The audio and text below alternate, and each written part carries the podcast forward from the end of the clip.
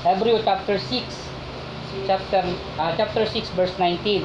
Ang pag-asang ito ay siyang matibay at matatag na angkla ng ating buhay.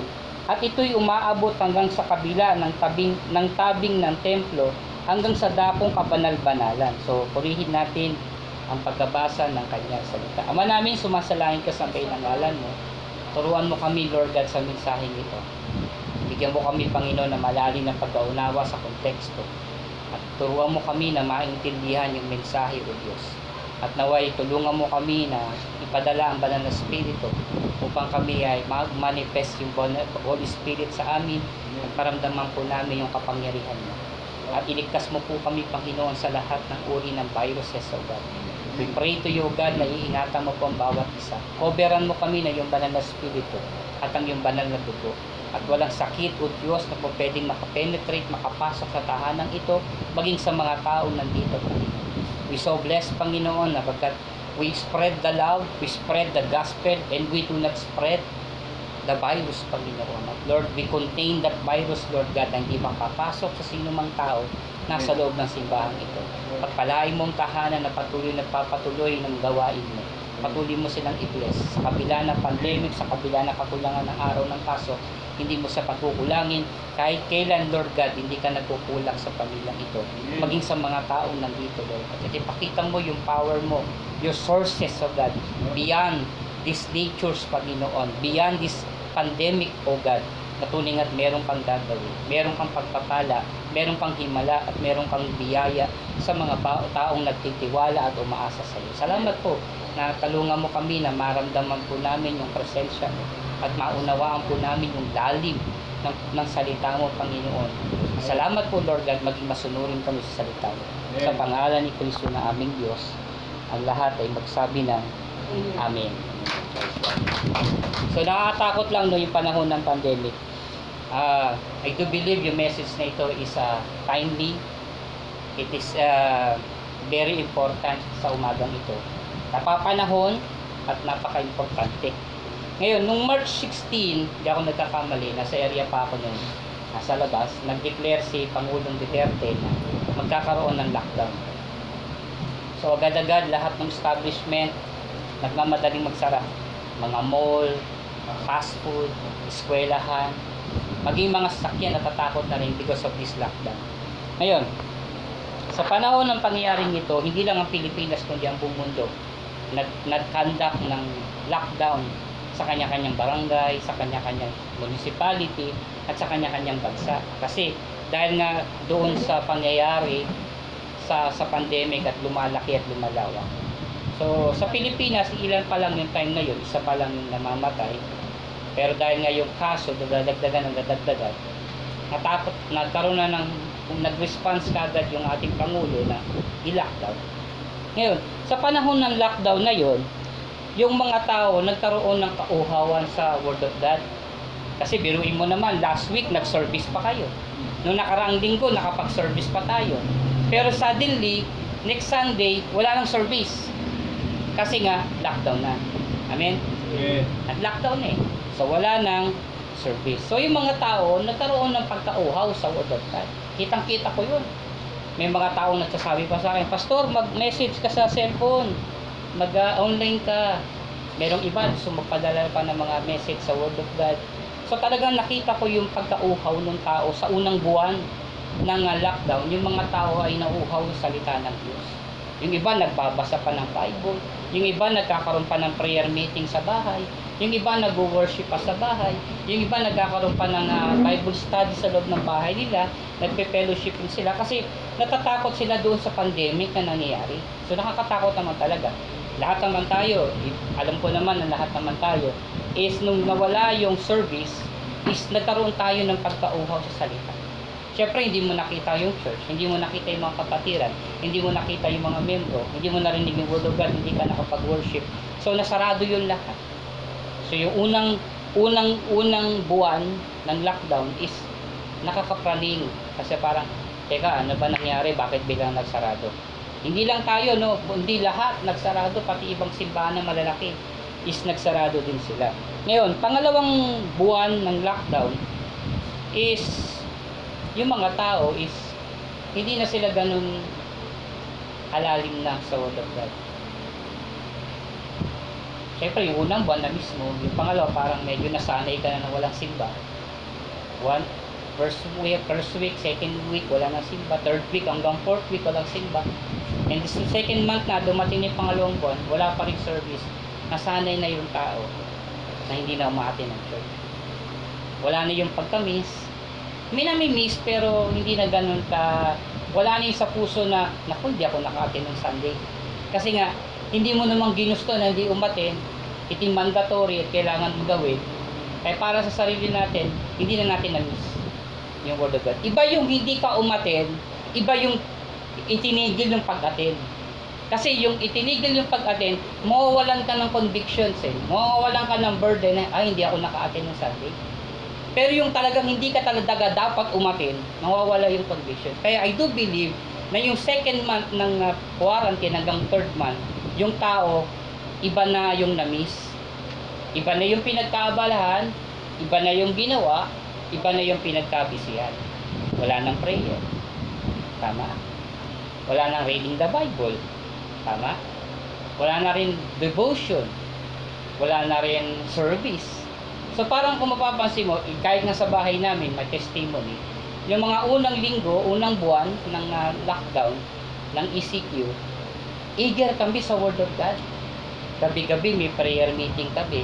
Gabi-gabi meron kaming banding ng buong pamilya, nagkakantahan kami. Kasi ah, nami-miss namin yung fellowship. Pero nung dumating na yung araw ng ah, second month hanggang third month, naghahanap na yung tao, hindi na Word of God. Naghahanap na ng Netflix.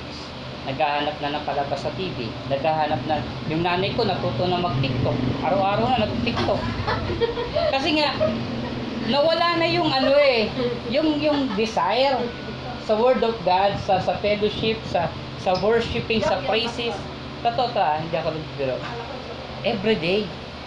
Kasi nga, hindi ka na nagsisimba, ano pa ba gagawin mo? Papakaburo ka. Di, muna ka ng ma, magiging alibangan. So, naging libangan ngayon is yung pagka-TikTok, pag- sa YouTube, panonood.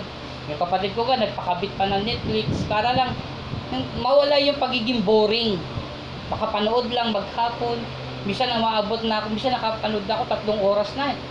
Sabi ko, teka, tama pa ba to? Parang tatlong oras na ako nakababad sa cellphone. Samantalang nung araw, hindi ko magawang mag-isang oras. Kasi iniinsip ko, meron akong dapat gawin. Eh, wala naman akong gagawin topic. Wala naman akong siservisan. Kasi iba ayaw na mag-service. Unang service ko, sabi nila, sunod na lang ulit. Busy kami ngayon. So, yung tao, instead na maging eagerness, maging ako, nawala na yung pagiging eagerness sa Word of God. So, nalungkot din yung heart ko. Bumaba din yung spiritual ko. Ngayon, sabi dyan, detect mo. Sabi kanina, may pag-asa itong siyang matibay. Ang pag-asang ito ay ang matibay, matatag na angkla ng ating buhay. Ito'y umaabot hanggang sa kabilang-kabilang ay sa kabilang tabing ng templo hanggang sa dakong kabanal-banalan. So yung pag-asa daw natin sa buhay ay parang isang angkla. Ngayon tinatanong tayo ngayon, ang sabi diyan, What is your spiritual conditions? Ano na nga ba yung condition natin ngayon? So, tanong ko lang, no? Tanong ko rin sa sarili ko, ano na nga ba ang aking kalagayang spiritual? Ako pa ba ay lumalago? Ako pa ba ay lumalalim? Or na-stagnant na? Yan yung mga tinatanong ko kagabi habang ginagawa ko yung message nito. Sabi ko, Lord, ano na pa ba yung kalagayan ko spiritual? Ako pa ba ay lumalago? Ako pa ba ay nakaangkla sa'yo? Yung pag-asa ko ba nakakapit pa ba sa'yo? Or nangangamba na rin ako sa buhay ko? So, yan yung mga tanong na dumarating sa akin araw-araw. Ngayon, ito yung problema natin ngayon. Nakita mo yan? Ayan. Tayo ang ngayon ay hinahabol dahil tatlong buwan walang walang pasok, tatlong buwan walang singilan, pagdating ng JCQ, Meralco bill, sinahabol na tayo. Tama? Tama. Mer internet bill, credit card, water bill, mga insurance. Amen? Yeah. Nakaka-relate ba tayo? Relate. Relate. Sabi ko lang kanina. Ayun, hinahabol na tayo ngayon. Tama po ba? Tama. Buti pa si Nanay Diding, bayad niya na. no? Pero kung ngayon hinahabol kami, akala namin ang baya ang, ang tubig, ang kuryente walang problema kasi walang singilan kasi ah, ang tawag doon, one to sawa, eh lumaki. Ang laki ng babayaran namin ngayon. Ito yung problema natin ngayon. Ulitin ko ah, pansinin nyo yung transitions ng kwento, ano? Unang buwan, yung tao, mahal na mahal si Lord. Namimiss. Pagdating ng pangalawang buwan, hindi na masyadong namimiss. Medyo nagdududa na sila kasi tinakapos na sila ng pera, wala pang ayuda, tapos dumadami pa yung kaso. So medyo nag-iisip tayo, teka, nasa na ba yung pangako ng Diyos? Sa baba nakasalid yung pangako natin. So instead na maboring tayo, gumagawa tayo ng way para hindi tayo maboring. Kasi kung hindi nga pinasin, tinutugon ng Diyos yung prayer natin, di magagawa tayo ng way para hindi tayo mabaliw. So, anong pinagagawa natin? Kung anong pinagagawa natin sa buhay natin nung panahon ng lockdown. Manood, mag-Facebook, mag-YouTube, etc. So on and so forth. Para lamang tayo ay malibang. Pero nakakalimutan na natin yung pinaka-importante, yung first month. Yung tayo ay nagpe-fellowship at nag-worship sa Panginoon. Iba kasi pag may fellowship, iba kasi pag may worship, iba kasi pag mayroong gathering. Kahit kapit nagkakaproblema ka, gumagaan kasi nakikita mo yung kapatiran. Amen? Amen. Pero pag ikaw lang nasa loob ng bahay, wala kang kasama, iba na yung pakiramdam mo. Yun yung mga unang buwan at yung pangatlong buwan na nangyari sa buhay natin. Dahil na pending, ano nangyari? Hinahabol na tayo ng ngayon, tuloy mo. Nangyari ito sa panahon, sabi ng Santiago, chapter 14 verse 13, at chapter 4 verse 13. Magsiparito kayo ngayon, kayong nagsasabing ngayon o bukas ay magsisiparoon kami sa gayon bayan at titira kami doon sa isang taon at mangangalakal at tutubo. Ngayon, ano yung idea ng kontekstong ito? Sabi ng isang lalaki, pupunta ako sa isang lugar, magninegosyo ako. Siyempre siguro, pagkatapos ng lockdown, kailangan natin magtrabaho. Amen? Amen. Pagtapos ng lockdown, kailangan natin kumita kasi marami tayong bayaran, marami tayong gastusin, marami tayong dapat ah, isettle na mga bills. Kaya ang kailangan natin mangalakal, magtrabaho, magnegosyo, mag, ah, kumita para masettle natin yung pangangailangan natin. Ganito ang takbo ng buhay ngayon. Ang iniisip na ng tao ngayon hindi ang fellowship, hindi simbahan, kundi magtrabaho para kumita. Amen? Amen. Totoo ba? Hindi. Totoo. Yan. Yan na tayo ngayon. Yung unang buwan natin, babalikan ko lang, yung unang buwan natin, nami-miss natin ng church. Pangalawang buwan natin, nagdududa na tayo sa Lord. Pang-atatlong buwan, paglabas natin, hindi na si Lord yung priority. Anong priority natin? Kumita. Dahil nahabol tayo ng, ng alin? Bayaran. Ano po ba? Tatlong araw ang pasok, dalawang araw ang pasok sa isang buwan, sa isang linggo. Sa dalawa apat na beses sa isang buwan. Yung iba nagsarado yung company. Yung iba nawala ng trabaho. So ano pa bang iintindi mo mag-fellowship? Hindi na. Tama. Ano ba ang gagawin natin? Magsimba? Hindi na. Ano kailangan natin gawin? Mag-work. Yan yung mentality. Yan yung ginawa. Alam mo, naalala ko yung storya na to sa panahon ng Israel. Sa mga ito, Exodus chapter 5 verse 1 to 8, babasahin ko siya sa. Pagkatapos nito si Moises at si Aaron nagsipasok at sinabi kay Paraon ganito, ang pasabi ng Panginoong Diyos ng Israel, bayaan mo ang aking bayan na yumaon upang ipagdiwang nila ako ng isang kapistahan sa ilang. Ano sabi ni Moses? Paraon, palayain mo ang bayang ito. Biruin mo, mula doon sa quarantine, mula doon sa pagkakabilanggo, sa pagiging alipin sa 450 years ng Israel sa Egypt, kailangan nilang lumabas para mag-worship sa Panginoon. Bitin ko ah, kailangan na nilang lumabas para sambahin ang Diyos. Yun ang gusto ng Panginoon at yun yung gusto ni Moises. Pero, sa sunod na verse, sabi dito ni Paraon, sabi ni Paraon, sino ang Panginoon na aking papakinggan? ang kanyang tinig upang pahintulutan kong yumaon ng Israel. Hindi ko kilala ang Panginoon at saka hindi ako hindi ko papahintulutan yumaon ng mga Israel. Tuloy natin. Sa kanilang sinabi, ang Diyos ng mga Hebreo na naipagtatpo sa amin, pahintulutan mo kaming maglakbay ng tatlong araw sa ilang at maghain sa Panginoon naming Diyos. Baka hulugan niya kami ng salot o tabak. Tuloy. At sinabi sa kanya ni Hari sa Ihip, Hari ng Ehipto, bakit kinakalagan ninyo Moises, Aaron ng bayan sa kanilang gawain? Kung baroon kayo sa maatang sa inyo, tuloy mo. At sinabi ng paraon, narito ang mga tao sa lupain ay marami ngayon. At iyong pagpapahingayin sila sa kanilang mga atang. Tuloy mo sa tuloy, tuloy pa. At ang araw din yaon ay nagutos si paraon sa mga tagapag-atag ng sabayan at kanilang mga pipuno na sinasabi, Huwag ninyong bigyan ang bayan ng dayami sa paggawa ng laryo at lagyan ng, ng gaya ng dati sila ipaparoon at magtipon ng dayami sa ganang kanilang sarili. Last verse. At biglang ang mga laryo, ang mga bilang ng mga laryo na kanilang ginawa sa dati ay dati ay siya rin ninyong iaatang sa kanila. Wala kayong ibabawasin sapagkat sila'y mga papagdayaon, ibig sabihin mga tamad. Kaya nga sila dumadaing at sinasabing bayaan mo kaming yumaon at magdaing kami sa kanilang Diyos. Anong sabi ni Paraon? Hindi ko kayo papayagan lumabas. Ngayon ang tanong ko ito, parang sa pangyayari natin. Tatlong buwan tayo na lockdown. Sabi ng church, mag-service tayo. Pero ang tao hindi pwede. Bakit? Kasi marami nang nakaatang. Hindi po pwedeng maging tamad. Ano pa ba uunahin natin? Mag-service o magtrabaho? Yan yung focus natin ngayon. oh. Ang problema, dinagdagan tayo ng maraming bills. Maraming bayaran. Maraming ah, dapat asikasuhin. Wala nang huwang sa service. Kasi kailangan natin magtrabaho. Kailangan natin kumita. Kailangan natin unahin yung sarili natin. Kasi nasanay naman na tayo na walang simba. Kaya ito yung transition sa kwento. Nasanay na tayo na walang service. Kaya nga sabi nga nila, bakit mo sila papayagan pang mag-service? Hindi na kailangan nila mag-service. Mga tamad lang yan, kaya gusto nilang magpahinga. Dito sa, sa panahon natin ngayon, in the layman's term, gusto ko lang bigyan ng liit. Sasabihin natin, bakit kailangan pa natin magsimba? Eh, tatlong buwan nga tayo nakasurvive na walang simba. Wala namang nangyari. Tatlong buwan nga tayo hindi nagsimba. Okay pa rin tayo. Ngayon, ang dami natin babayaran. Pagkapin pa uunahin niya mag-service. Bakit kailangan pa ba natin maghain sa Panginoon? Sa tingin mo, yan, yan ba ang nangyayari sa atin sa ngayon? Marami na pong church ngayon na natatakot na mag-service.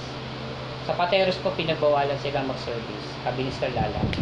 Kagabi magkausap kami, sabi ni Lala, Pastor, mukhang hindi na kami makapag-service kasi napakarami ng may cases sa Pateros.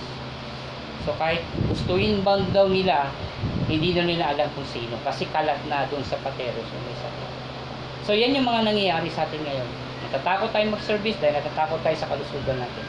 Natatakot tayo mag-service kaya natatakot tayo hindi natin kilala kung sino ang carrier ng virus. Pangalawa, natatakot tayo mag-service kasi una, yung lugar. Pangalawa, yung sitwasyon. Minsan kasi gumagawa tayo ng dahilan. Pag may dahilan, ay pag gusto, may paraan. Pag ayaw, may, may dahilan. Ngayon, tuloy natin. Santiago 4, 14. At kayo ngay hindi nakakaalam na nangyayari bukas. Ano ang iyong buhay? Kayo ngay isang singaw na sandaling panahon ay lilitaw at pagdakaw ay mapapawi. Itong mga taong naghahangad na magkaroon ng buhay, naghahangad na makabayad sa utang, dapat nating isipin na bukas pwede tayong mawala. Tayo ay isang singaw. Ito yung gusto ko lang bigyan natin ng diin. Ito yung mensahe ng Diyos para sa atin. Tayo ay singaw lamang sa mundong ito. Na pagdakay dulutang at bigla na lang mawawala. Bakit? Kasi hindi natin pwedeng ipagyabang yung ating sarili sapagkat hindi natin hawak yung ating buhay. Kaya nga sabi nga ng ni, ni Moises, pag hindi ka nag, di kami nag-service, padadalan kami ng Diyos ng salot. Pauulanan kami ng Panginoon ng problema pag hindi kami nag-service. Kaya dahil nga maraming bills, maraming bayaran, kailangan nilang masettle at kailangan nilang ma-distribute. Ngayon, ito yung topic natin. The anchor of your life. Ano daw yung dapat nating panghawakan sa panahon ng problema natin ngayon? Ano pa daw dapat nating mga panghawakan? Now, hindi natin po pwedeng, hindi na hindi mawawala sa atin. Unang-una dyan, we, we hold for the things which eternal. Sabi nyo nga, Behold, for the things which is eternal. sa Tagalog, hawakan natin yung mga bagay na walang hanggan. Kasi yung mundong ito may hangganan. Kagabi habang iniisip ko, ano nga ba yung angkro, ay yung angkla na pwede kong panghawakan? Yung tahanan pwedeng mawala. Pamilya pwedeng mawala. Trabaho pwedeng magsarado. Bangko pwedeng magsa, mag, mag, mag, mabankrupt. Ano ba ba yung pwede kong panghawakan sa panahon ngayon? Sa panahon ng pandemic, sa panahon ng, ng kaguluhan, sa panahon ng kahirapan, ano pa ba yung pwede kong panghawakan sa buhay ko? Naisip ko yung eternal. Yung buhay na walang. Yung, yung walang katapusan. Dapat bilang isang Christians na, na naglilingkod sa Panginoon, ang panghawakan natin, hindi yung mga bagay na mayroong hangganan, kundi yung panghawakan natin yung mga bagay na pang nang walang hanggan. Tuloy mo. Ano yung verse na binaba? Sabi ng Korinto, unang Korinto 15.19 Kung sa buhay lamang na ito tayo'y magsisiasa kanino, Kristo. ay tayong sa lahat ng mga tao ang lalong kahabag-habag. Ibig sabihin dito ni ni Pablo, sabi ni Pablo, kung aasahan lang natin si Kristo sa ating pagkain, aasahan lang natin si Kristo sa ating mga damit, o maging sa ating bayaran, tayo ang kawawa. Sapagkat ang ino-offer ng Lord sa atin, yung kontesto ng Bible na yun, babasahin natin yung buong chapter, ang ino-offer niya yung buhay na walang hanggan. Huwag natin asahan ang Diyos sa mga bagay na may hanggan. Asahan natin dyan sa, bahag, sa buhay o sa bagay na walang katapusan. At ang ino-offer ng Diyos sa atin ngayon is eternal life. Ano sabi ng Santiago 4.15? Sabi niya, 4.14 sabi niya doon, tayo ay para lamang usok na pagdakay lulutang at pagdakay mawawala. Ibig sabihin na yung buhay natin sa mundong ito ay may limitasyon. Kung may limitasyon ang buhay mo, kumapit ka doon sa, bu- sa isang tao na walang limitasyon. Kumapit tayo sa isang bagay na walang katapusan. We are finite, our God is eternal, ano, ah, infinite, tayo ay finite. Ang finite, ibig sabihin may hangganan, at ang Diyos natin ay infinite, walang hanggan. Panghawakan natin ang Diyos na walang hanggan sapagkat tayo ay may hangganan. Kaya ang ino-offer ng Diyos sa atin, sabi ni Pablo, ino-offer ni Kristo sa krus yung kanyang buhay na walang hanggan. Kaya nga, pag tayo ay umasa sa Panginoon, huwag lamang dun sa mga bagay na may limitasyon. Kadalasan kasi ang, ang focus lang natin sa prayer natin, Lord yung bills, Lord yung pagkain, Lord yung damit, Lord yung kalusugan ko. Lahat yan ay may limitasyon. Dun, ipagkatiwala natin sa Lord yung buhay natin ang pagdudod na next level hanggang sa buhay na walang hanggan. Doon natin i-focus yung ating lakas doon sa buhay na walang hanggan. Napansin natin, magtatrabaho tayo. Gigising tayo sa umaga para pumasok. Kakain, mag-aamusal, papasok sa work, babalik sa bahay, kakain, matutulog. Doon na lang umiikot yung buhay natin. Pagtapos ng sweldo, pangbayad, tatrabaho na naman. Pagtapos ng sweldo, babayad. Depende kung may matira, mas maganda. Kung wala, uutang. So doon na lang umiikot yung buhay natin. Kaya sabi niya ni Pablo, kung sa buhay lamang ito tayo nagsisiasa kay Kristo, tayong lahat ng tao ay lalong kahabag-habag. Kawawa tayo kung tayo ay, biruin mo, si Kristo na matay sa'yo, tapos aasahan mo lang siya sa'yo sa pagkain, eh namatay siya para sa'yo. Hindi ba kanya kayang, kung ang buhay niya ibinigay niya sa'yo, yung pa kayang kailangan mo, hindi niya i-provide sa pangangailangan. Amen? Amen. Kung ini-offer ng Lord ay buhay na walang hanggan, tapos nakafocus ka lang doon sa mga bagay na limitasyon, focusan mo siya doon sa buhay na walang hanggan. Ipagkat, kung pinagkatiwala mo nga sa Panginoon, yung eternal mo, ipagkatiwala mo rin yung mga bagay na limitasyon, may limitasyon. Huwag mo ikatakot na hindi ka nakabayad, hindi, hindi, hindi mo mabigay yung dapat mong ibigay. Why? Kasi bakit? Simple lang. Yung Diyos mo walang hanggan. Kaya nga sabi niya, ano daw yung pag-asa natin na nakakapit bilang isang angkla? Hawakan natin yung mga bagay na eternal. Huwag tayong, huwag tayong maligaw.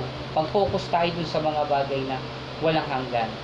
Kung tayo aasa sa buhay lamang na to na mayroong limitasyon, kawawa tayo. Sapagkat ang ino-offer ng Diyos sa atin ay buhay na walang hanggan. Doon tayo mag-focus. Amen? Amen. Huwag natin isipin yung ating kakainin at dadamitin dahil hindi tayo pababayaan ng Diyos. Tuloy mo nga. We hold for the things which is eternal. Ano daw yung kailangan natin panghawakan? Ano ba yung mga eternal na bagay? Number one, faith. Sabi mo nga, Faith. Huwag mong panghawakan yung bayaran. Panghawakan mo pananampalataya. Amen. Paano ko nasabi? Sa gayon, ang pananampalataya ay siyang kapanatagan sa mga bagay na hinihintay, ang katunayan sa mga bagay na hindi Nakikita. nakikita. Pag hindi mo nakikita ang isang bagay, wala yung katapusan. Ang hangin, may katapusan wala. Wala. Hindi mo nakikita. Pero yung pader, meron. Pag nakita mo may pader, yan na yun. Yan na yung hangganan niya. Pero yung hangin, na hindi mo nakikita yan, walang limit yan. Kaya nga sabi ng Lord, anong pangahawakan natin? Yung ating, Faith. amen, Amen. yung faith. Sa panahon ng crisis, ang panghawakan mo. Kasi yung faith is eternal. Yung pananampalataya natin sa Panginoon, yung pagtitiwala natin sa Diyos, ay walang limitasyon. Kaya nga, ang anong pangahawakan mo sa panahon na ito? Yung iyong pananampalataya. Yung pagtitiwala mo sa Panginoon. Yung pagmamahal natin sa Diyos. Yan yung panghawakan natin sa panahon ng krisis. Sabi doon, sa gayon ang pananampalataya ay siyang kapanatagan sa mga bagay na hinihintay. Meron ka raw peacefully, meron kang confidence doon sa mga bagay na inaantay natin sa katunayan sa mga bagay na hindi natin nakikita. Ano daw yung faith? Doon sa pag-asa sa mga bagay na hindi mo nakikita. Naniniwala ka na, laki ng babayaran mo, di mo lang sa makukunin yung pambayad. May faith ka eh. Gamitin mo yung faith mo. Ako, pagpunta ko ngayon dito, hindi ko alam ano saan ako sasakay. Kaya sabi ko, Lord, yung topic ko, kailangan panghawakan ko yung eternal at yung pang-eternal dyan na yung faith. Panghawakan ko na makasasakay ako at makakarating ako ng church. Nakarating ako ng church. Hindi ko alam. First time ko makarating dito na walang... Ngayon pa lang. ngay- Ngayon pa lang pumunta dito sa panahon ng ECQ. Kaya hindi ko pa, wala pa akong idea saan ako sasakay, saan ako bababa. Dahil meron kang God, meron kang faith, pinag, nagtiwala ka sa Diyos mo, pinanghawakan mo yung faith mo, nakarating ako dito. Ganoon lang kasi. Amen. Palapakan natin. Meron kang bayaran. Credit card, insurance, water, electric, pagkain, o misang bumbay. Panghawakan mo lang. Magtiwala ka sa Diyos, Amen. panghawakan mo yung faith mo, makikita mo yung evidence. Alam mo, may evidence yun.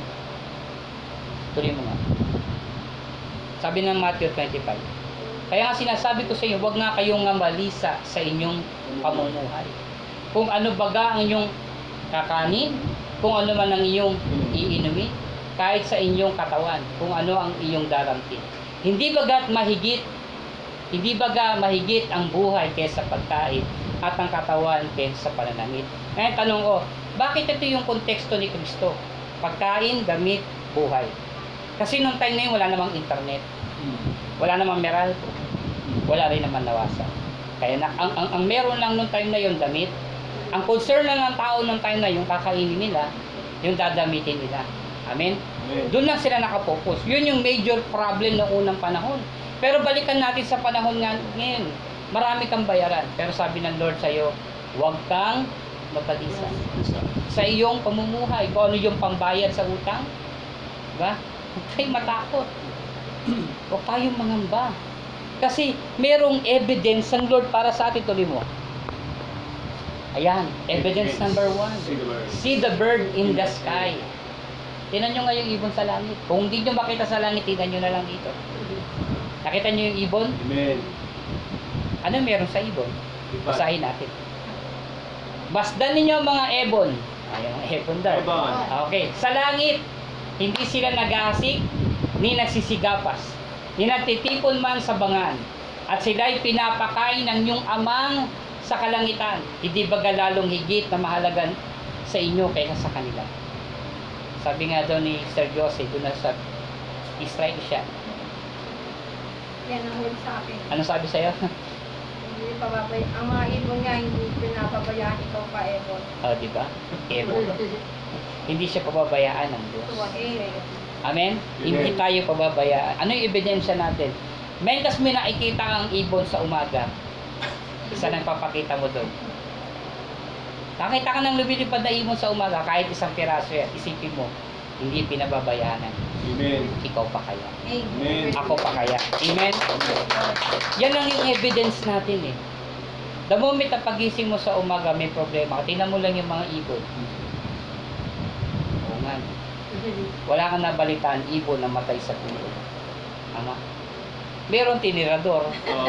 di ba? Merong hinuli, oh. di ba? Pero wala kang nakita ibon na matay sa gutom. Ibon na grali, wala eh. Di ba? Di ba? Ibon na putulan ng ilaw, wala eh. Hindi sila pinababayaan ng Diyos. Amen. Every time na may problema ka, mastan mo lang yung mga ebidensya ng Diyos. Ibon. Pag naiiyak ka na tumingin ka sa langit, Ibon. yung ibon, Lord, yung ibon nga, hindi mo pinabayaan. Oo. Ako pa kaya. Amen.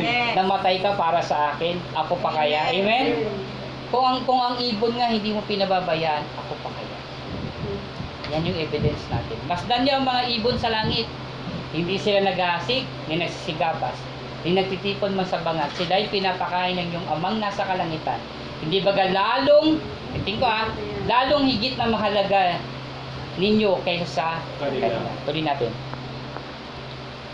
You are, sabihin nyo nga, basahin natin ito sabay-sabay. You You are most precious, more value, more important to the God the Father. Diri mo? Precious ka na, may, may halaga ka pa, importante ka pa sa, ma- sa iyong amang nasa langit. Yes. Mas mahalaga ka pa sa importante. Ganyan tayo, ganyan kamahal ng Diyos sa mga anak niya. Na sana is maisip natin na yung ibon nga, hindi pinababayaan ng Diyos. Tayo pa kaya na sumasambat na pupuri sa Kanya. Tayo pa kaya na kilala natin siya. Tayo pa kaya naglilingkod sa Kanya. Kaya panghawakan mo lagi yung faith. Amen. Na kahit nagkukulang ka na, nakikita mo na na wala na ng bigas yung lalagyan mo, may faith ka pa rin.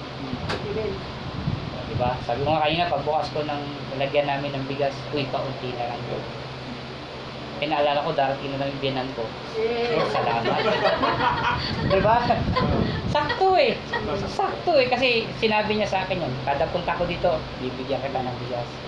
So pagbukas ko kanina, magkasahe. Kunti lang. Kunti na lang, siguro mga ilang taka na lang yun. Sabi ko, kunti na. Layo pa sweldo, ilang araw pa eh. Naalala ko pala, darating ang biyanan ko ngayon. Sabi ko, malalagyan na naman ito.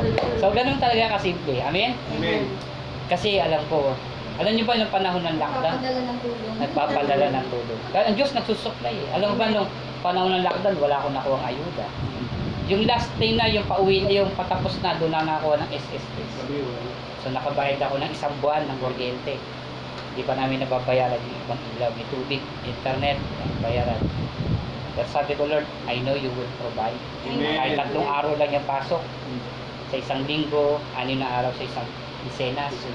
So magkano lang yun, magkano sa sweldo. Pero sabi ko, Lord, hindi ka nagkukulang, hindi ka nagpapabayad. Kasi palagi kong iniisip yung mga ibon sa langit. Kung ang Diyos nga, hindi sila pinapabayaan, pastor pa kaya? Amen. Ikaw pa kaya? Tayo pa kaya na hindi pabayaan ng Diyos? Tuloy mo. Pangalawang ebidensya, tinan mo, Grass. in the grass in the field. Amen? Amen. Tinan mo yung mga bulaklak dyan. No? Ang gaganda ng kulay. Mamamangha ka, eh, ma-amaze ka. Na pag nakita ka ng... Kaya nga pinili ko yung maraming kulay eh, para ma-amaze tayo. Ang daming kulay. Pero mo pinag-isipan ng Diyos kung anong magiging kulay niya. Napipitasin lang ng bata yan, you know, tapos tatapak-tapakan. She loves me, she loves me, na, pero pinag-aralan ng Diyos kung anong kulay niya. Yung buhay niya, hindi tumatagal. Ngayon, maganda bulaklak niyan. Maya-maya, kulubot na yan. Tama? Pero pinaglaanan ng Diyos ng panahon. Basahin mo. Do you, ah, why do you worry about clothing? Think about how the flowers of the field grow. They do not work or spin o nagahabi na. Diba? Tuloy mo pa nga, meron pa nakalagay. Ngunit, pinararamtan ng Diyos ang mga ganito, ang damo na sa parang. Sa gayon, sa, sa ngayon ay buhay at kinabukasan igagatong sa kalan. Hindi baga lalong lalo na kayong pararamtan niya o kayong mga kakaunti ang inyong pananampalataya. Pansinin nyo?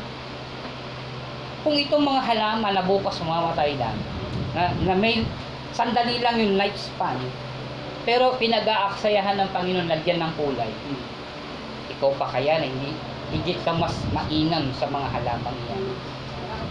tumatagal ang buhay natin hanggang 70 years. Pero sa bawat araw at minuto at oras ng buhay natin, pansinin mo, hindi nagkukulang ang Diyos. Sabi nga na awit kanina, kahit kailan, hindi ka nagkulang. Hindi nagkulang ang Diyos sa atin.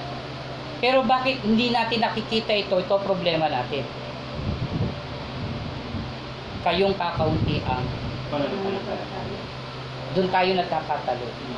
Yung Diyos natin, He can supply everything we need. Pero ang tanong natin, we trust in Him? Nagtitiwala ba tayo sa Kanya? Na isusupply niya yung kailangan natin? Itong mga hayop na to, ito yung mga punong ito, ito yung mga halamang ito, nagtitiwala sila kung ano kayang ibigay ng Diyos sa kanila. Kahit ang buhay na bukas, igagatong na sila. And yet, every day, nagtitiwala sila. Hindi nga nila alam sa sila mapupunta, kung sino pipita sa kanila, sino babaril sa kanila. Pero and yet, nagtitiwala sila. Na alam nila, kinabukasan, kakain sila. Na alam nilang bukas, mamumukadkad sila. Wala silang pakailan kung anong mangyayari. Amen? Yun ang pananampalataya. Anong mangyayari bukas, nagtitiwala ka.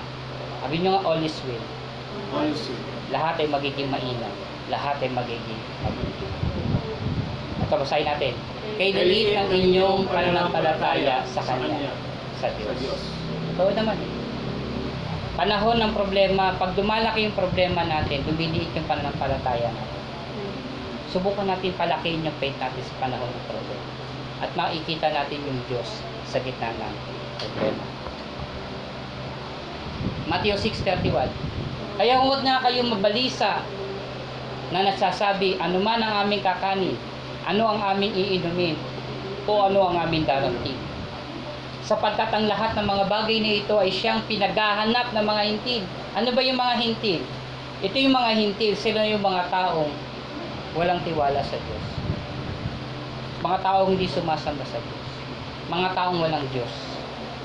Ulitin ko, sapagkat ang lahat ng mga bagay na ito ay siyang pinaghahanap ng mga hintil. Yamang talastas ng iyong ama sa kalangitan ang kinakailangan ninyo sa lahat ng bagay. Alam ng Diyos. Sabi nga, alam ng Alam ng Diyos. ang kailangan. Ang kailangan. Yun naman ang importante. Alam ng Diyos ang kailangan. Naalala ko kagabi, ay nung, nung biyernes, kumakain kami. Si Eman, si Mateo. Sabi nung anak ko, Papa, kailan mo ako bibili ng gatas? Sabi ko sa 15, kasi sweldo eh. Takbo sa kalendaryo. Anong araw ngayon? Sabi ko, 9. Ay ba yan ang layo? Sumigaw pa eh. Ano ba yan ang tagal? Ang layo pa nung papa eh. Ano yung puso ko? Oo nga naman, ang layo pa. Eh, gabi-gabi sininom ng gatas. Hindi matutulog pag di ng gatas. Parang nakonsensya yung puso ko. Sabi ko, dapat akinsik eh. Eh, dumano kayo na kah nakahaga kahapon. Bumili kami yung tag 100 lang. Nung nakita niya, ang laki po, wow!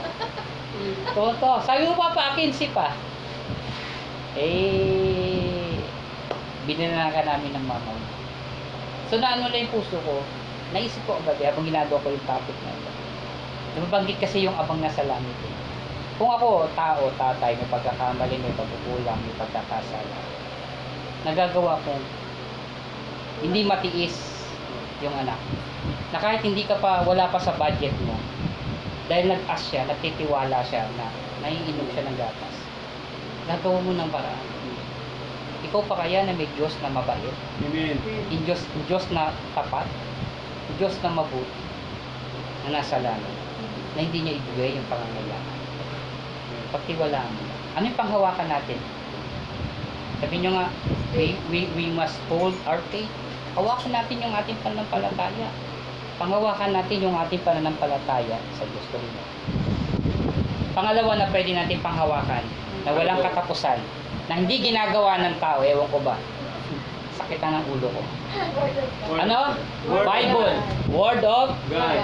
Tatanungin ko muna bago tayo mag-start. Sino ang nagbabasa ng Bible? Yung totoo. Yun ang sabi ko. Ah. Kagabi nag-usap kami ng misis ko. Sabi ko, be, bakit hindi ka makagawa ng topic? Hindi ko alam. Bakit hindi ka makagawa ng mens mensahe? Hindi ko nga alam bakit. Binigyan ko na ng mga notes, binigyan ko na ng mga babasahin. Pero parang walang ano sa kanya, hindi niya maintindihan. Sabi ko, alam ko na kulang.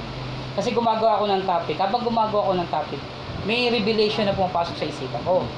Bakit may pumapasok sa revelation sa isipan? Kasi nabasa ko. Tama? Naunawaan niyo ba? Amen. Ba, may, may meron akong topic, ah, ibon. Nalala ko, may topic sa Bible ng ibon. Nabasa ko yun, hahanapin ko ngayon. So makikita ko, ay ito nga yun, ito nga yung hinahanap. Kasi nga, kaya ka natututong gumawa ng mensahe kasi kung ikaw nagbabasa, mas mabilis ka makagawa ng mensahe. Pag hindi ka nagbabasa, wala kang idea dun sa message na gusto mong sabihin. Amen. Amen. Kaya bakit mahalagang Word of God? May katapusan bang Word of God? Malalaman natin. Tuloy mo nga. Sabi, basahin natin yung word. Nakalimutan ko ilagay. Ah, nakalagay na kanina last mo, ulit. Last mo. Yan, the Bible Lord God. Babang pa. Okay na. Yan na, sige. Word of God. Ayun, Matthew 24:35. Hindi ko pala nalagay, no? Ah, Sabi dito, ang langit ay, at ang lupa ay lilipas, dadapat ang aking mga salita ay hindi lilipas. Biri mo? Kanina yung pananampalataya, walang limitasyon, walang hangganan. Ngayon, itong Word of God, wala rin palang hangganan. Ano pang hahawakan natin ngayon? Yung faith and Word of God. Word of God. Bakit daw? Sabi doon, ang langit at ang lupa, Matthew 24:35. Ang langit at ang lupa ay lilipas, dadapat ang aking mga salita ay hindi lilipas. Yung salita ng Diyos hindi maglalaho. Ang mundong ito maglalaho, pero ang kanyang salita ay hindi. Ngayon, bakit kailangan natin magbasa ng Bible? Bakit kailangan natin ito panghawakan? Ano yung mga benefits natin kapag tayo ay nagbabasa ng Bible? Gusto niyo malaman? Amen. Ayaw niya yata. Amen. Okay, basahin mo. Benefits of the Word of God. Mali, wala pa iyan. Nakalimutan ko ayusin kanina. Number one is answered. Prayer. Tuloy mo, pa nagbasa ka pala ng Bible, sasagutin ng Diyos yung prayer mo. Totoo, basahin natin. If you remain in me and my words, John, John 15:7. If you remain in me and my words remain in you, ask whatever you whatever you want, it will be done for You. sa Tagalog, kung ako'y mananatili sa iyo at ang salita ko mananatili sa iyo, hingin mo ang iyong naisin at ipagkakaloob sa iyo. Ang tanong, bakit yung prayer natin hindi tinutupad ng Diyos? Kasi wala. Hindi nakapa hindi yung word of God hindi nakapasok sa iyo. Alam niyo ba kahit anong prayer pala ng pastor, yung prayer mo hindi tutuparin kapag wala ka nito. Totoo lang. Totoo lang si pastor papainggan kasi nagbabasa. Pero pag yung salita niya wala sa atin, hindi natin sinasabuhay, hindi natin to ginagawa, hindi natin to binabasa, meron tayong Bible natin to ginagamit. Kahit anong prayer natin sa Lord, sabi nun, di ba? And my words remain in you. Ask whatever you want, it will be done for you. Lahat ng nagbabasa ng Bible at sinasabuhay, lahat ng prayer niya tinutupad ng Diyos. Eh, ano mangyayari pag hindi tinutupad? Pag hindi tayo nagbabasa ng Word of God, tuloy dyan. Proverbs 28:19. However, if we returns our ears away from hearing His Word, our prayer is an abomination to God. Sa Tagalog, kung hindi daw natin papakinggan ang salita ng Diyos, hindi natin babasahin ang salita ng Diyos, ang iyong panalangin ay sa kasuklam-suklam sa Diyos. Tuloy mo? Pastor, bakit di ka nasasagot yung prayer ko? Eh baka hindi mo pinapainggan yung word of God. Dalangin niya ay hindi pakikinig. Ang sabi lang sa Tagalog? Ang taong ayaw sumunod sa kautosan. Oo, tuloy mo. Ang dalangin niya ay hindi pakikinig. Oo, liwanag. So, sister, may Bible ka ba sa bahay? Meron ka? Basahin. Tama? May Bible ka? Meron. Sister? Sino may Bible dito? May Bible ka? Basahin natin. Amen? Amen. Bakit lahat ng prayer natin magiging kasuklam-suklam sa Diyos? Kung Baka ito namin. hindi natin ito, ha? May pastor, may Bible ka. Meron po sa cellphone. Nakakalungkot. Ang tanong, binubuksan ba? Okay, tuloy. John 15, 14 to 4, uh, uh, John 5, 1 John 5, 14, 15. And it is the confidence that we have before Him. Whatever we ask, anything according to His will, He hears us. Tuloy mo, tuloy pa. And if we know that He hears us in regards to whatever we ask, then we know that we have requests that we have asked for Him. Kung nalalaman natin na pinapakinggan ng Diyos yung ating panalangin, mas lalakas ang loob mong manalangin. Tama? Mas lalakas yung loob nating manalangin kung alam mong pinapakinggan ng Diyos yung ating prayer. And tanong, kung hindi naman tayo nagbabasa, yung ating panalangin ay kasuklag-suklag sa Diyos. Ano, Akala natin, pag pastor, nagpipray naman ako sa bahay. Uy, teka, hindi prayer ang usapin. Marami nagdadasal, pero hindi sumusunod. Anong panghahawakan natin? Una, yung ating faith. Pangalawa, Word of God. Ano pa yung benefits natin? Bibilisan lang natin to. Benefits ng Word of God. Victory. Victory over Sin. sin. Tagumpay laban sa kasalanan. Tuloy mo. What unto? That you are strong. And the word of God resides. Sa Tagalog, eh, sa ano, remain in you. And you have conquered the evil one. Kung ang salita ng Diyos nasa iyo, kung pagtatagumpayan mo yung alin, yung masama sa iyo. Sabi ng Bible, pag sinampal ka sa kanang pisngi, ibigay mo yung kabilang pisngi. Dahil alam mo yung konteksto ng Biblia, hindi mo papasampal yung kabilang pisngi.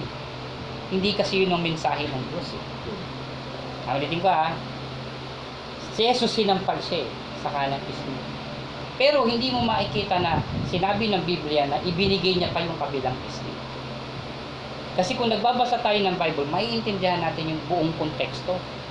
Ang ibig sabihin nun, kung ito sinampal mapula, amen? Sinampal mapuli. Ano ibibigay mo yung kabilang? Hindi Naunawan niyo, pag nasaktan ka, huwag mo ipakita yung sakit. Ipakita mo yung lugar na kung saan hindi ka nasasaktan. Yun yung mensahe ng Diyos. Eh, problema, sabi ni Lord, pag sinampas sa kanan piski, bigay daw yung kabila. Sige, ito pa. Nalamog ka na. Hindi yun ang konteksto ng Lord. Ang konteksto ng Lord, ibahagi mo yung bagay na hindi nasaktan. Huwag mong ipakita yung mga bagay kung nasasaktan ka. Pakita mo yung bagay na hindi ka nasaktan. Kapag may nanakit sa'yo, may mga bagay na nanlait sa'yo, nadalibura sa'yo, huwag mo siyang gantihan. Huwag mong ipakita na nasasaktan ka, ipakita mo na pinagpapala mo sila. Kaya nga napakasarap na pagpalain yung mga taong nananakit sa atin. Kasi nandun yung blessings. Amen. Nandoon yung ah, biyaya ng Diyos. Kapag tayo ay ah, nagpaparaya. Pero kapag the moment na nagagalit ka sa Kanya, pinapakita mong galit ka, pinapakita niya rin galit sa sayo. Hindi matatapos yung war. Sabi nga ni Pablo, kapag tayo gumagawa ng mabuti sa mga gumagawa ng masama sa atin, tayo ay naglalagay ng abo sa kanyang ulo. Ibig sabihin, ah, nainit sa kanila yun, parang instead na magalit sila, nagagawa yung kanyang, yung galit na papalitan ng love. Kasi apat na ano tayo, kaya lang, dalawa, dalawa lang muna, ay isa lang muna yung pinag-aralan eternal. So, sabi doon, you have conquered the evil. Si Kristo nga, sabi ni Satanas sa kanya, lumuhod ka. Pero hindi niya inaway. Hindi niya sinaktan si Satanas. Kundi ginamit niya yung word of God. Panlaban mo yan sa Diablo. Kapag ikaw palagi ka pong nagbabasa ng Bible, ako nagbabasa ng Bible, nakakaiwas tayo sa masama. Napipigilan tayong magkasala. Amen? Pero subukan pag hindi mo nababasa yan, ang sama-sama na ugali natin. Totoo lang. Alam niyo mo, minsan pag nagagalit ka, kapag nagbabasa ka ng Bible, inireveal, kinakausap ka ng Lord eh. O kanina may inaway ka. Kanina may sinimangutan ka. Y- yung mensahe naman ng Lord, hindi naman ganun. Pero kinakausap ka niya direkta. Tulad nakaraan, nagtalo kami ng misis ko kasi nga, ang talo na namin. eh. Tungkol dun sa memorization ng Bible. Buti pa yung dalawang bata nakapag-memorize na. Pagdating ko ng Bible, o na-memorize mo na, ay, meron palang may memorize, nagalit ako. Yung mga bata nakapag-memorize na, tatlong chapter, tatlong verse yung na-memorize, ikaw kahit isa, wala. Galit ako. Tapos basa ako ng Bible ng gabi. Sabi ni Lord, intindihin mo sila. Ano sabi niya doon? Intindihin mo sila sapagkat mahina pa sila sa pananampalataya. Lord, sumusobra na eh. Di ba? Sabi sumusobra lang pag-intindi ko eh. Kasi nga, kinakausap ka ng Diyos. Kapag nagbabasa ka ng at napipigilan mong lumaki yung kasalanan. Napipigilan mong lumala ang problema. Napipigilan mong ah, magkakaroon ka ng self-control kapag nagbabasa ka ng Bible. Dati palamura ka pero pag nagbabasa ka ng Bible, nababawasan. Nanay ko dati pala palamura yun. Pero lagi siya nagbabasa ng Bible. Nababawasan. Wala mo nagpipigil sa kanya. Pero nababawasan. Totoo lang to. Nababawasan. Yung init ng ulo, nababawasan. Magalit ka man pero madali kang mag-subside. Madali kang humupa kasi nababawasan. Amen? Amen. Kaya nga panghawakan natin yung word. Maraming hindi nagpipray pero nakakalimutan.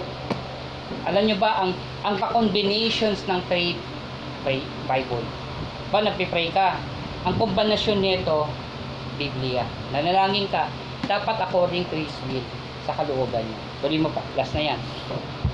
Awit 119 verse 9 to 11. Sa papa, ito yung ginamit na kanta ni Pusong Dalisay. Basahin natin ha.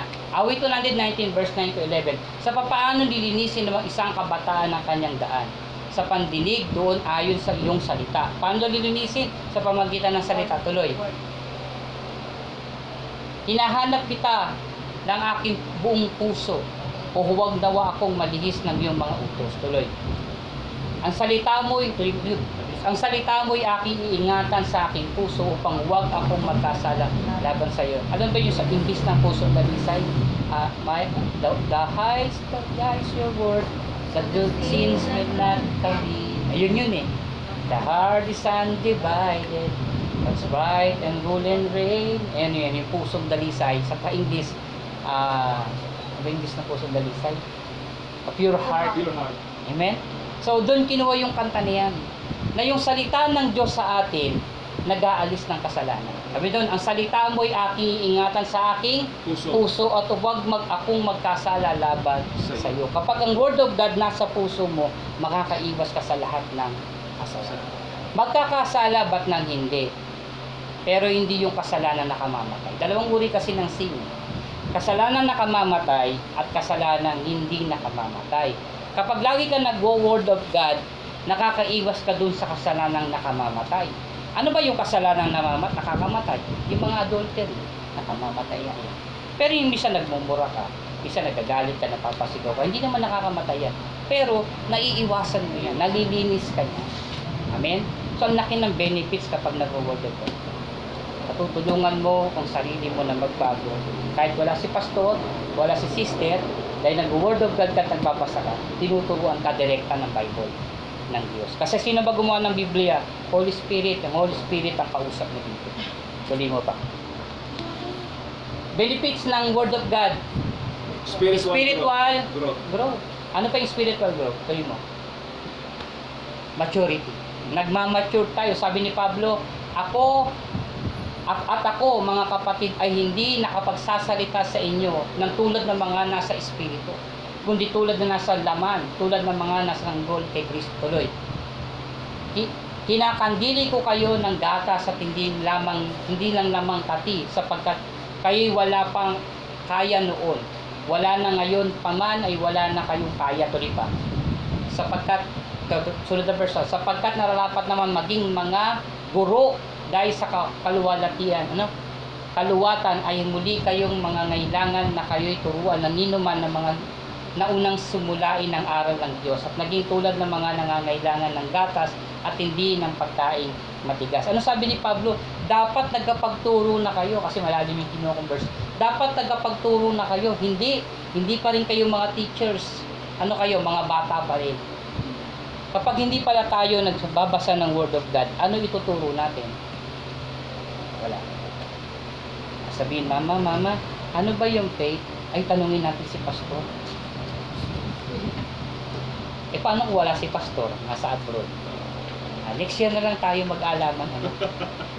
Pero kung nagbabasa ka ng Bible, sabi kasi ng ano eh, ng Roma 10.17, ang nagbabasa ng salita ng Diyos ay nagkakaroon ng pananampalataya. Tuloy mo nga, meron dyan eh. Okay, tuloy mo na. Lapas na natin yan. Hindi ba lagpas pa? Yan, increase faith. So, lumalakas daw yung una, nagmamature tayo. Pangalawa, tumataas yung ating pananampalataya. Roma 10.17 So then faith cometh by hearing and hearing by the word Of of God. Last na ba yan? Last na. Wala. Ayan na. Saan doon nagsisimula ang pananampalataya? Sa paikinig ng salita ng Diyos. So, birin mo, umikot tayo dito, no? Tapos hindi mo binabasa. Ang laki pala ng pakinabang nito. Yung faith, paano tayo magkakaroon ng faith kung hindi naman natin nabasa? Halimbawa, ito to, nakita mo to. Ay, ito to, kunwari. Ay, ito to, ng bangko. Itong bangko. Bakit mo to binili? Bakit natin to binili? Bakit ganitong klaseng bangko ang binili natin? Yun ang tanong. Ano? Matibay. Ngayon, kaya ako bumili kasi sinabi mong Matibay. matibay. Nagkaroon ako ng tiwala sa bangkong ito kasi may nagsabi sa akin na Matibay siya. Ngayon, naniwala ba ako? Hindi. Naniwala kasi may nagsabi. So, faith cometh by hearing and hearing the word of God. Yung sinabi niya, nagdulot sa akin ng pananampalataya. Kaya bumili ako ng bangko. Kaya tumataas yung faith natin kasi may nangangaral ng salita Diyos. Tama? So, napakahalaga ng mag-aaral at may pangangaral. Amen? Alam nyo ba sa ibang church, mas mahalaga sa kanila ang, ang Bible kaysa sa worship? Meron ako nakitang church na sa May Nabotas. Yung sistema nila, umpisa ng praises, worship, natapos na wala ng word of God, nagbuhian na yung mga tao. Sabi ko, totoo ba to? Kasi wala akong ma-church eh. So nag-ikot ako ng simbahan. So may nakita kong church, pasok ako doon. Sa may gilid ng highway. Nag-start yung simbahan. So ako. May pastor naman doon. Maayos yung simbahan, may mga ganyan. Praise and worship, ang sarap. Tagal ng worship, tatlong kanta, tatlong worship, tatlong praises. Pawis na pawis ako. Di, Siyempre, upuan na. Tapos nagkamayan na po. Salamat po, salamat po. Sabi ko, ba't nagsalamat na? Eh, 11.30 pa lang. Ginaupo muna ako. Sabi niya, Brad, saan po kayo nakatira? Yung kwento-kwento. Sa guyan ng iba. Ba't nanduyan na sila? Sabi ko, tapos na po ba? Ayaw po, tapos na tayo. Ga- ga- ganun lang yon. Wala, walang word of God. Wala, praise and worship lang kami dito. Ulit to sa Lumabas na ako. Kasi hindi yun ang, hindi yun ang ano ng Panginoon. Hindi yun ang mensahe ng Diyos. Hindi ganun tayo tinalaga ng Panginoon. Amen. Dapat of God. Naunawaan niyo ba? Amen. Kaya ako, oo, nagpupuyat ako. Paniwala kayo sa akin sa inyo. Nagpupuyat ako sa pag-aaral. Nagpupuyat ako gumawa ng mensahe. Kasi gusto ko yung mensahe binibigay, pinapadala ko sa inyo. Maintindihan ng bawat isa. Kasi ayoko magpagal na walang kabuluhan. Ayoko sumuntok sa hangin. Gusto ko may tatamaan ako. Kaya nga, pinupursige ko na magmaayos yung mensahe. Kasi gusto ko matuto tayo. Kasi doon tayo tinawag ng Diyos. Hindi lang mag-worship at ng-praises kundi makinig ng word of God. Paano to? Saan ba lalaki ang faith mo? Sa praise and worship? Nakalagay ba dyan? Hindi. So then, faith cometh by, basahin natin. So then, faith cometh by hearing, and hearing by the word of God. May binanggit ba dyan? Faith cometh by worshiping, faith cometh by praising, hello, by the word of God. Ano yung pangahawakan natin na, ang, na angkla sa buhay natin? Faith. Number one, eternal. Eternal. Ano yung eternal natin? Faith and Word of God. Dalawa lang naman yan. May pangatlo pa nga, hindi ko na nailagay kasi late na tayo. Yung pangatlo niya, yung eternal life. Next time na yun. Pangatlo, yun yung panghawakan natin. Kung bakit namatay sila Pablo, namatay si Pe- Pedro, because of eternal life. Hindi sila nanangan sa miracle. Nanangan sila sa eternal life. Yun yung gusto kong imesahe. Yan yung pangatlo niyan eh. Kaso, next time na. So, yung magiging series natin to. Okay, so tayong lahat tayo tumayo.